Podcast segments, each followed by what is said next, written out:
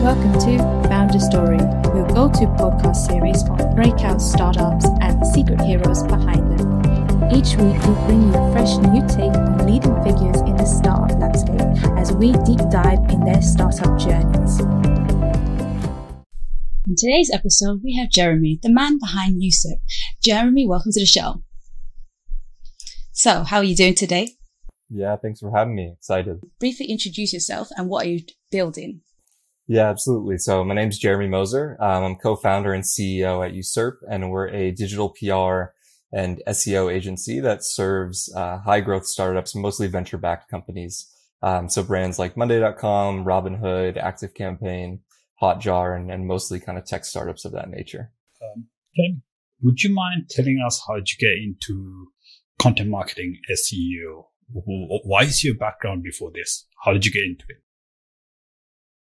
Yep, absolutely. Yeah, it's a really good question. So I, I kind of started and just fell into the content marketing world after college. I uh, got a job at a marketing agency that was doing a lot of like local marketing for kind of smaller businesses in the uh, Southern California area. So got my start doing like really boring local marketing stuff for companies that, um, you know, weren't doing all the most exciting, like on trend things, but uh, it was a good, you know, spot to get your feet wet in terms of working with businesses and seeing how they grow and learning, you know, what types of content marketing actually work for different types of companies.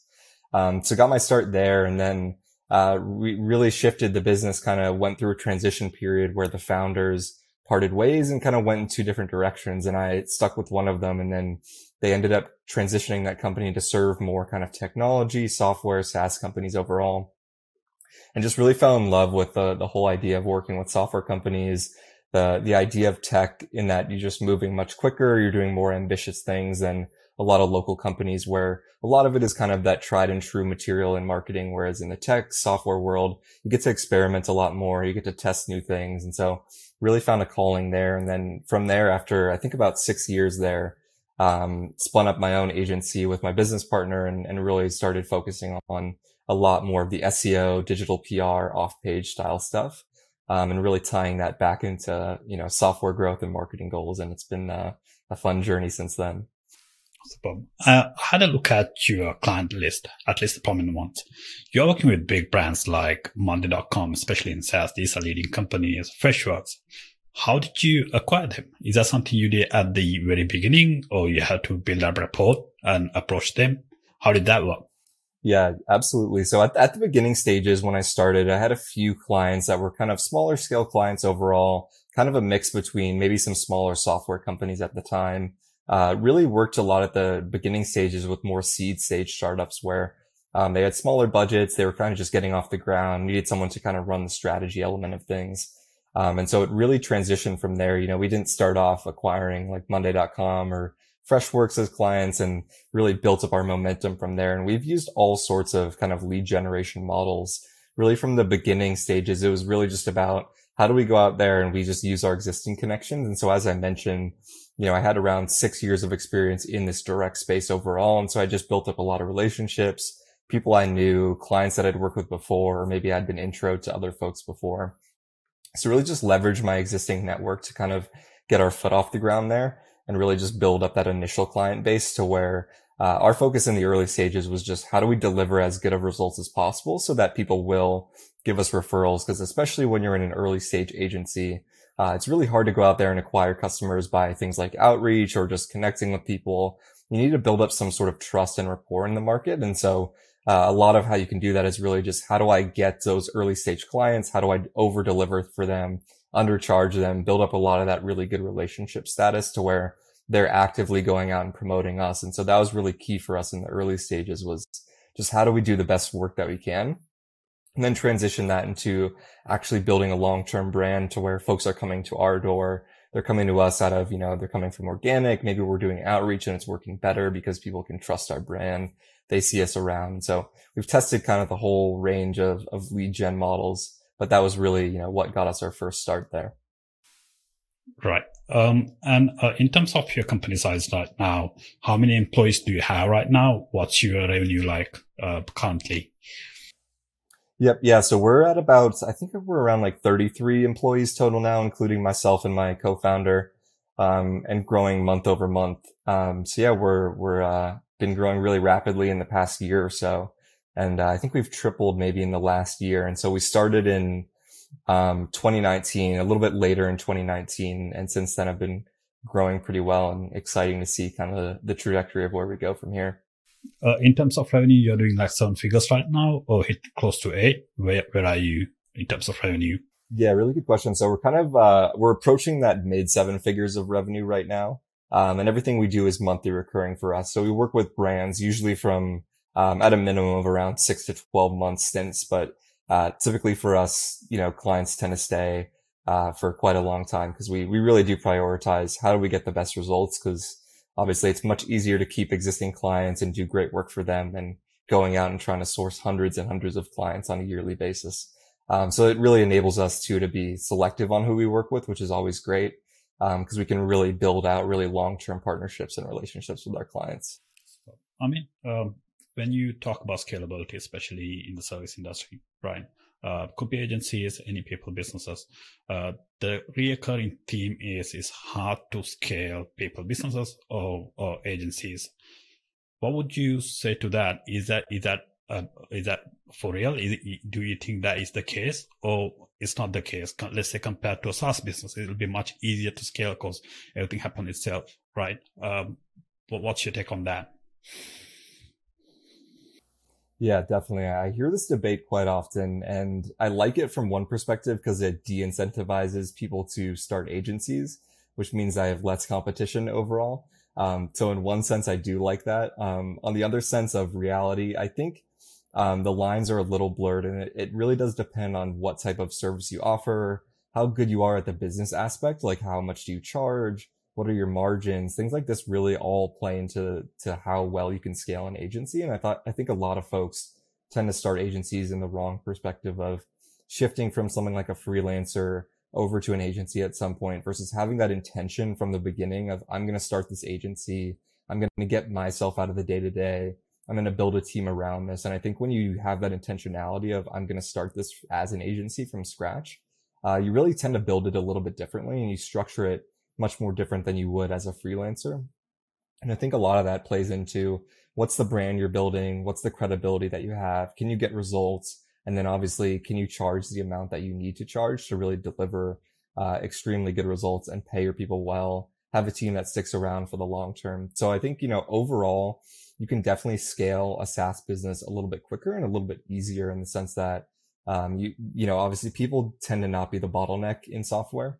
Um, versus in an agency, you do need to constantly be hiring new people, training them, developing them. So there obviously is that really people focused element of growing it that, that tends to trip people up. And I think one thing we've done really that's helped us there is establish a really strong and firm hiring process to where we've got folks on a, you know, a little quick sheet that we can go to at any given time. And we say, okay, let's say we have five new clients coming in this month and we don't have the capacity for that.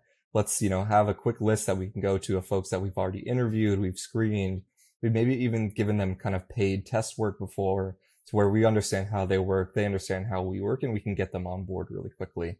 And for us, that's been a really key kind of game changer in being able to scale, um, especially as demand goes up. We don't have to go through the process of training new folks and getting them up to speed. That generally is going to take you anywhere from 30 to 60 days, depending on how you structure things and what you do and how technical it is. Um, so doing that for us has been a really key kind of growth lever that's allowed us to take on a lot more clients. Um, yeah, if you take somebody like Neil Patel, uh, who happens to be the king of agencies, you can easily name him. Like he's doing like nine figures, right? So it is definitely scalable. Uh, but I think, uh, as you said, it mostly has to do with uh, how good are you with people. If you if you can handle people well, uh, manage people well, maybe agency will work for you. Whereas if that's not your skill, maybe SaaS will be a better option for you, right? Um, you think that that'll be uh, that that's a good um, uh, explanation for that? Yeah, absolutely. You know, I, I, think obviously Neil Patel gets a lot of hate in the kind of SEO marketing industry for a whole variety of reasons. Um, but I think it's undeniable his ability, obviously, to grow a successful agency. And I think he makes some really good points around the idea of just agencies versus SaaS and the business models overall. on that, either way, if you're looking to scale a company that does multiple millions of dollars a year in revenue, um, you're likely going to need some amount of people management at some point. Um, it's very unlikely. It's uncommon to see folks like there's Pieter Levels, et cetera, who are like kind of the exception, not the rule, where they've got some really cool SaaS companies. They're doing great stuff and it's just them. Um, I mean, they probably have freelancers, other things they source to, obviously. Um, but again, it's the exception, not the rule. And really, if you're trying to scale a company that's going to do multiple millions of dollars a year in revenue, um, you need to get comfortable managing people, hiring people, training them.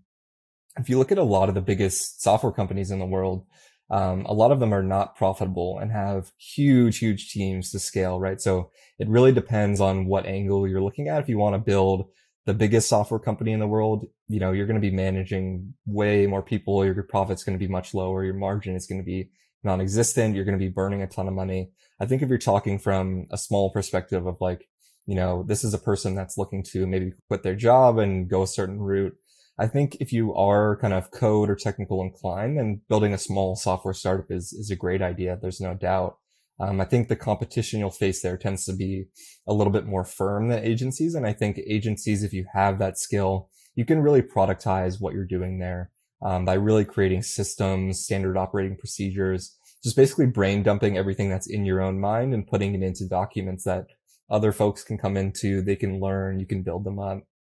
So I think, you know, both, both models are really viable. I think it just depends on what route you want to go. If that's software, you know, you might get a better valuation if your end goal is to sell pretty quickly. If you're looking to have a more sustainable company that generates really good cash flow on a yearly basis, agency route is probably better for you. So it kind of just depends on on the route you want to go down. Uh, right. On that uh, software is, I think you do have a software company as well uh, on the side. Could you tell us a bit about that? I think it's a SaaS product. Yep. Yeah, absolutely. So we uh, acquired this company in late 2020. It's called Wordable.io and essentially uh, exports your Google Docs. So if you're like a a content company or you're a writer or you own a blog or you're working at a SaaS company, anything like that, and you publish content to your site on a daily, weekly, monthly basis.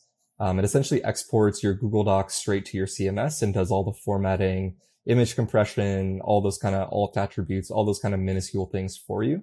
Um, so it automates that process of going from actually writing in the doc to publishing on your site. Um, and we acquired that in uh, late 2020 and have just since kind of been growing that on the side uh, how do you see that uh, in terms of growing it? Is it as easy as your agency to grow it, or do you see that as more challenging? I think it's it's uh it's definitely more challenging to grow than the agency, um, especially with the momentum that we've generated on the agency side of things, and our contract sizes on the agency side. They just tend to be much larger than that of the the SaaS product, and SaaS product is more uh, kind of a mid market SaaS where we're not looking to get every single kind of low quality publisher on the market or, or anyone that writes content. Uh, we're really looking to see how do we target agencies there, um, you know, media companies, publishers, folks that are doing 20, 30, 50, 100 pieces per month on their site is our main target customer profile for Wordable. Um, so it's kind of mid market there. Uh, but a little more tricky to grow overall than uh, the agency side, where a single contract value might be, let's say, 20k a month for a year, right? So the, the difference there is pretty massive in terms of uh, the sales process overall. So I do find the agency with just the momentum we have, it's a little bit easier to grow from a, just a sheer top line revenue standpoint. Um, but I think the SaaS is a really good kind of supplemental to what we do at the agency where um, it's almost like a tripwire in a sense, right? Of, of we get folks in the door at a cheaper cost on the, the SaaS side of things. They start to get into that ecosystem it's really vertically related to our agency in that folks that are publishing a lot of content, they need a lot of help with the strategy. They need a lot of help with the off page, link building, digital PR. And so it's really a natural next step for us to then go to those folks who come through on the software side and just say, Hey, we see you're publishing a lot of stuff here. You're doing good here. And then just give them feedback, advice, and potentially next steps for strategy. Um, to where it's just a really good kind of getting their foot in the door. It's a good lead generation for us um, as well as obviously just its own company too. Let's talk a bit about uh, SEO. How important is SEO for a SaaS company compared to paid marketing? Yep, definitely. I, I, think SEO really comes to shine for SaaS companies when you get beyond that kind of series A round where you really have some sort of product market fit. you have an idea of what customers like, what they don't like, what's your hero, you know, what's winning for your company is really key to know before you jump into SEO. So I think if you're a seed stage or anything around that, um, paid marketing just kind of accelerates the idea of if you're going to get product market fit or not. Uh, it really helps you understand what's going to work for your product and what isn't. And you might have to pivot at some point in those early stages, right?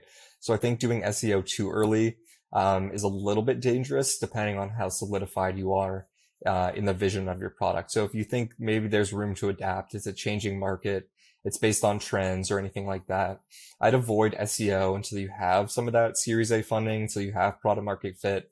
Where if you you know transition the whole product or you divert something, all of that SEO that's bringing in relevant traffic might not be relevant anymore. And so that's something to consider when you're in those really early stages. But I think once you hit that series A mark, once you know people enjoy your product, they're sharing it on their own. SEO is a really great way to just amplify that and capture even more demand. I think it's really critical um, too. It can give you super great insights for even, you know, your paid campaigns as well of what's working, what converts best on an organic perspective. How do we extrapolate that to more paid ads and retargeting? So if you're bringing in a ton of really valuable traffic that you know is pretty warm, uh, based on SEO, and then you retarget those, you're paying pennies to the dollar in comparison uh, to just cold advertising, right? And so there's a lot of good mutual benefits there. Um, and I really recommend companies that at least once you get that product market fit to to start investing in SEO because it is a long term game, right? You need to at least give it a couple months to start seeing results, and then the results really compound when you get to that six, seven, eight, ten, you know, twelve month mark is where you start to see uh, that become a really popular and, and, major growth acquisition channel for your company.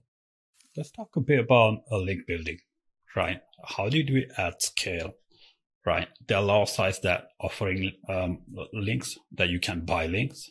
They're quite sketchy. How do you do it at scale? Could you walk us through that? Totally, yeah. So right off the bat, I would uh, almost always avoid any sites that are offering kind of paid links um, so if you go to, you'll see this is pretty common, uh, which is what makes link building really difficult in that it, it's super hard to get high quality links from high quality sources, um, because those are the sites that you can't buy out. Um, you can't go to, to HubSpot and email their product marketing manager or their blog manager and say, Hey, let me buy a link on your site. They're going to, you know, tell you to screw off. They're going to block you, you to spam. And so it's really difficult to scale the, the high quality link building. And so first off, I'd, I'd recommend not buying any links on low quality sites. I think it's, um, you know, you're just putting yourself at risk long term for sustainability in SEO. Um, and that's really the key is how do you sustain SEO as a growth engine for one, two, three, ten years down the line to where you look at major companies like Canva, MailChimp, Zapier, etc. Very, you know, good teams when it comes to SEO overall and doing things the right way and those have been leading, you know, lead generation machines for them for decades at this point. Um, and so what you really want to look there is long term. So when it comes to scaling really good quality link building, um, a lot of it for us comes down to how do you build the right relationships with people to where you're not just sending a cold email to an inbox that's getting 50 to 100 of those same emails on a daily basis. I mean, anyone that works at any given company, um, you guys have probably seen this yourself, right? Of folks emailing, they want a link from your site. They're asking for a guest post. They're asking for something from you. And you just see that so often that sending those emails is just going to have a super low conversion rate. Um, and you really want to focus and prioritize how do I build relationships with site owners, journalists, uh, media owners, bloggers, things of that nature to where you're kind of skipping the line, so to speak, and you're just going directly to the source versus kind of sending a cold email and hoping it works. Those can work, but on a very small basis. So you need to send, you know, thousands and thousands a month and and by a year's time, you've kind of burned through a massive list of contacts that are probably marking you as spam. So you run into a lot of those issues. So if you're trying to scale high quality link building, you know, number one is going to be build as many good relationships as you can. Number two is going to be prioritize content that is really impactful and that people want to share. And that's not always going to be directly SEO related. So it's kind of counterintuitive in that sense. Um, most folks try to go out and they try to promote their you know, XX best marketing tools list. And, and no one wants to share that content because it's super generic. It's boring. We've all seen it before. Um, but that's the kind of content that ranks, right? So then you run into that counterintuitive, uh, nature of SEO where sometimes you need to write content on your site that is not directly keyword focused. And maybe it's really a long form kind of thought leadership style piece where it's maybe contrarian or it gets people to think differently. It gets people to react and share it. A lot of that type of content can really generate high quality links at scale. Even if it's not directly keyword driven, um, you're still going to get tons of that benefit of, of a lot of those links coming to your site, lots of authority and lots of shares. And I think that's going to be, you know, one of the ways we see it's what we're seeing right now is a lot of brands that are winning are doing this form of content where they're not just trying to promote a generic SEO piece. They're really writing something that's very thought leadership driven. And then that's just getting them much more shares, much more connections and, and the ability to really extend the link building that they're doing. You said something earlier uh, for SaaS companies not to do focus on SEO initially. Why? Yep. Yeah. So I think the biggest factor there is that, um, you know, you, you just don't know yet what your final product is or what product market fit you have yet. And I think if you have to pivot too soon, you run the risk of now you've invested a lot of money in content that is not directly related to your product anymore. The traffic that you're bringing in now might not be as high intent. So let's say your software, you know, exports Google Docs to WordPress like ours. Maybe we shift that into something else where it's like, uh, you know, an AI writing tool. It's like the traffic that we're getting now is probably much more uh, complex. It's a little different. The user intent isn't the same. So if someone's coming to our site from a, you know, a tutorial of how do I upload something into my content management system, and now they're coming to our site and it's all about an AI tool, you know, they might just be a little skeptical. The traffic is probably going to convert at much lower rates. Um, so I think it's really key to get that product market fit to really have an established kind of long-term vision of what your product does so that you can tie into those SEO goals and, and really publish content that's going to rank long-term, but also drive really good traffic long-term. Uh, you, you just mentioned about um, AI writing tools like Copy AI. There are a lot of tools out there right now. How effective are they uh, when it comes to uh, creating content? Yeah, I think they're extremely effective if you use them in the right way. So I think the wrong way to use AI tools is looking at them as kind of a one and done solution in that you go to the tool, you click a few buttons, you have thousands of pages of content and you publish it, I think is the wrong way to do it. I think the right way to do it is using AI tools for a few different ways. Like maybe it's inspiration.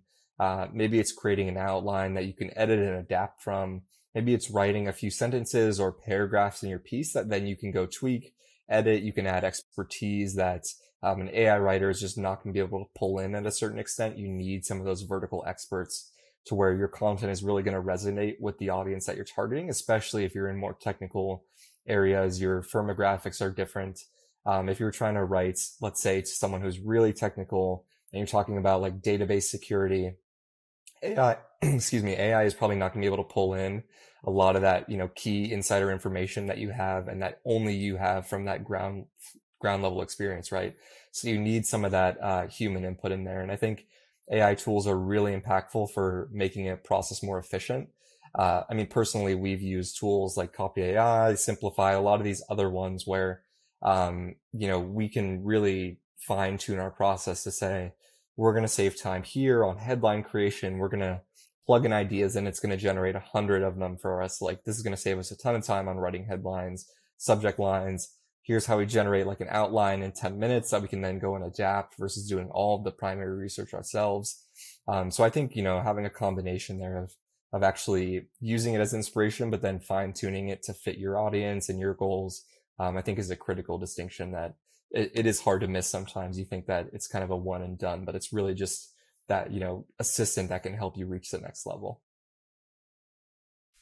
Let's talk a bit about the economic downturn. A lot of the companies are cutting costs on marketing, right? How has that impacted you? Do you see that as a thing, especially compared to agency business? Can you feel that uh, they're cutting back on marketing or no? Yeah, super good question. So we've seen kind of a mix of different things. We've seen, uh, and it, it goes in line with, you know, what I would expect where smaller companies, um, who maybe aren't as clear on when they're going to raise their next round, if that funding is going to close, um, they tend to pause their budgets first and be more reactionary. Whereas brands who they have really established fit in the marketplace, they have really strong market share, they have a lot of runway, a lot of revenue, they're probably profitable as well those are our ideal clients to where they know that this is a long-term investment and that it's not kind of an on and off switch where they can pause things at any time and then just pick it back up down the line.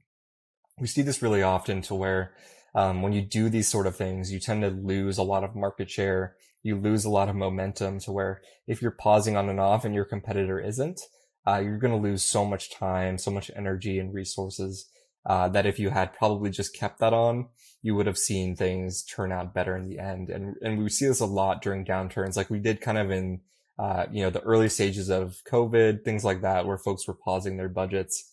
Um, your your marketing efforts that you put in now uh, generate results in six to twelve months from now. And so there's a really strong misconception that you can kind of pause and restart your marketing and it's going to be fine. And it usually stems from the idea that okay, our business is running well now. Everything's fine. Like, let's just pause for a couple months and then we'll pick it back up when I, everything's a little more clear. But then you create that little disaster for yourself down the line where, okay, it's three, four months later since you've paused and now your pipeline's drying up. Sales qualified leads are gone. Everything's kind of slowing down. And that's the cause and effect there of when you stop your marketing, you might not see any direct impacts for three to four months. But once you get to that point, now you're left with a, a low pipeline. You don't have many leads, sales coming in. And then your marketing again is going to take you three, four, five, six months to see those results again. So you've now created almost an entire year of slower growth for yourself by just pausing it. Um, so we, we, you know, back to the question and answering your question, um, you know, we see smaller companies definitely go and hit the pause button. Uh, conversely though, we see larger companies which is the vast majority of folks that we work with, we see them actually double down in these times and say, okay, this is working. Like, let's put more fuel on the fire. Let's gain more momentum, more market share. And I think that's the, the most smart move you can make in a time like this, because as I mentioned, when your competitors are pausing, that's an opportunity that you rarely get in the market to gain more momentum. Um, it just gives you a whole host of opportunity to gain significant ground that you otherwise couldn't. A bit about Twitter. You have around like 8K follows. What's your strategy with Twitter? Yeah, so I started Twitter back in uh, January of 2021. Um, and it was pretty, it was, uh, I, I don't want to say new back then in terms of, you know, folks posting threads and things like that, but it's, it's obviously changed in the past almost two years at this point. Um, a little over a year and a half, I guess. But when I was posting back then, the threads were pretty rare and there weren't that many folks that were posting kind of like detailed long threads diving into cool topics. There was a few people doing that at the time. And I just thought that was really interesting. And I said, okay, I have all this information, this knowledge from directly working on some stuff around copywriting, SEO, content marketing. It's all in my notebooks. Like, why don't I just share some of this? Cause I see other people are doing it. It's pretty cool. You know, they're gaining momentum, nothing to lose here. So I was just like, okay, let me just start posting a lot of this. And that's really where it stemmed from. You know, I just, I think I was a little bit more of an early adopter, which helped. I think now is, is really difficult to compete with just the sheer amount of content that's being post, posted on Twitter, especially if we're talking about anything in like the business, entrepreneurship, SaaS, SEO type spaces are just really crowded now on Twitter. Um, but my strategy there was just let me take everything that I've already done that's like put away in notebooks, or maybe I, I wrote articles for a site one time let me just take all of that information and just share it on Twitter in a format that it's much more digestible. Um, and I think that's the way that you win long term with Twitter now is, uh, you know, there's two ways to go about it. You can either A, make it your full time job in the sense that you're going out, you're researching new ideas, you're coming up with new stuff, you're writing new pieces for Twitter, new threads, posts, ideas. Or B, you can take a lot of the stuff that you've done existing and just repurpose and reformat it into a way that's much more digestible and meant for Twitter itself versus like sharing a link or making things too long form. Um, I think B personally, at least for me, is is the right move. Um, just because it, it takes less time and it's not my main focus and really it's more about how do I amplify some of the stuff that I've already done versus come up with new ideas because it just takes too long for me personally. It's not the highest use of my time.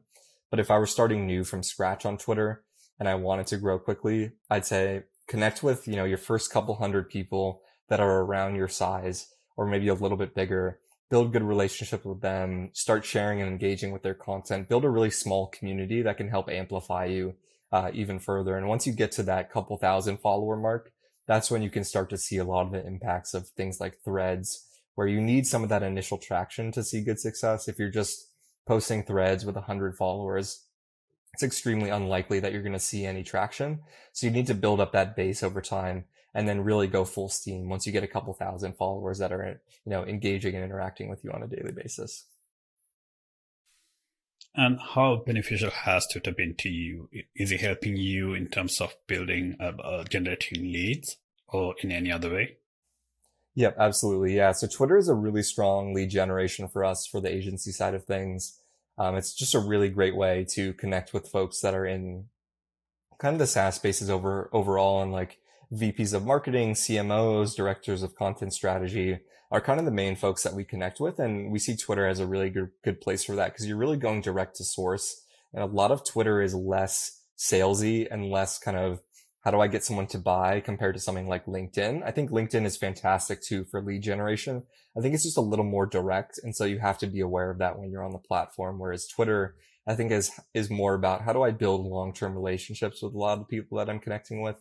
And I think that's where a lot of the lead generation tends to shine. It's less like an on and off switch of I'm going to post on Twitter and instantly get, you know, five or 10 leads a month. And it's more of how do I play the long game of build real connections, post valuable content that maybe in three, six months is going to generate a ton of leads for us. And we've seen that as being a really big driver of, of new business for us. Um, and it's also great too to connect with other folks in your space and just like learn from other founders, other marketers, other people that you can get new ideas from that you might not have been able to connect with in the first place. And I think that's the really great thing about Twitter is that people are really open to sharing all of their ideas and everything that they're doing that's working, that's not working. I think it's a really great way to just accelerate your learning.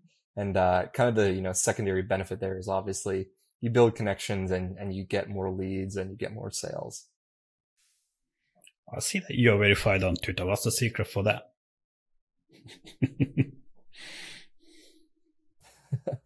yeah, you know, I, I, wish I had some sort of secret there, but I uh, I applied like two or three times, and uh, they rejected me, and then I applied again for a final time, and they accepted me, and I didn't do anything different on any of those applications, so I have no no words of wisdom there to share. All right. Okay. Um, so if you had some advice to give to your younger self, what would that be? Knowing what you know now. Yep. Yeah. So I would say, you know, the, the biggest piece of advice I'd give myself earlier is to, to really just like zoom out a bit from what I'm doing. And, you know, entrepreneurship, being a founder, anything like that has a lot of highs and lows. Um, and if you ride those and you, you think you're really great when you're at the top, you think you're really bad when you're at the bottom, you can start to kind of blame yourself internally and say, there's something wrong with me. This isn't supposed to happen. But in reality, entrepreneurship is never a straight line. It's never linear growth and there's always going to be ups and downs. So I think zooming out and, and really, even if this involves like writing things down for you or however you process these types of things, create like a journal of like, you know, when things are going good and when things are going bad and then what happened after that and almost always you'll find yourself, if you just keep going, everything turns out to be fine. Um, there's plenty of days in the last couple of years of, of running this company where I've, I've felt like, oh no, a bunch of clients are leaving or our revenue's like way down and our spend is way up where you, you start to feel in the short term like things are going wrong. And then you look back on that instance like five months later and you think, okay, why was I even stressed about any of this in the first place? Um, so really, you know, keeping, keeping a journal of like, all of your feelings, your day to day things, I think is really key as a founder because it really tells you like everything that you thought was such a major deal in the long run really wasn't. So really just zooming out, looking at things on a longer time period can really put things at ease for you and, and make you feel a little bit better when, you know, maybe things are going worse than you expected. Name three books that changed the way that you think.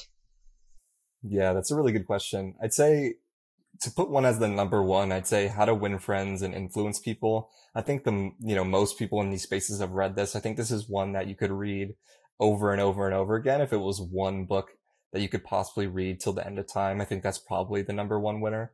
Um, I think everything in business success really comes down to, to engaging, connecting with people, learning how to speak to people, learning how to motivate people, inspire people, get them to buy from you. All of these different things are really key.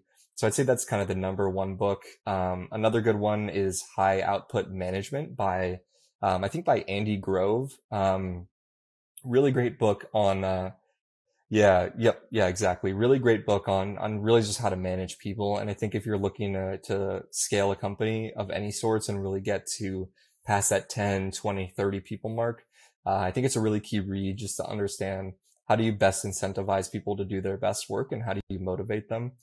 Um, a third book I'd say would be probably Expert Secrets by Russell Brunson. I think this is a really good kind of more introductory book of like, how do you get started with a business? Like, how do you grow it online? How do you create funnels and tripwires and how do you get leads? Kind of a whole multitude of different aspects of growing a business online. Um, and I think Russell Brunson uh, has some really cool ideas there that you can implement. thank you for sharing your journey with us. And that's a wrap. Thank you all for tuning in. If you liked the episode, spread the word, share it on your socials. You can follow us on Twitter and Insta for more sneak peeks on what's to come. Until next week, keep on building.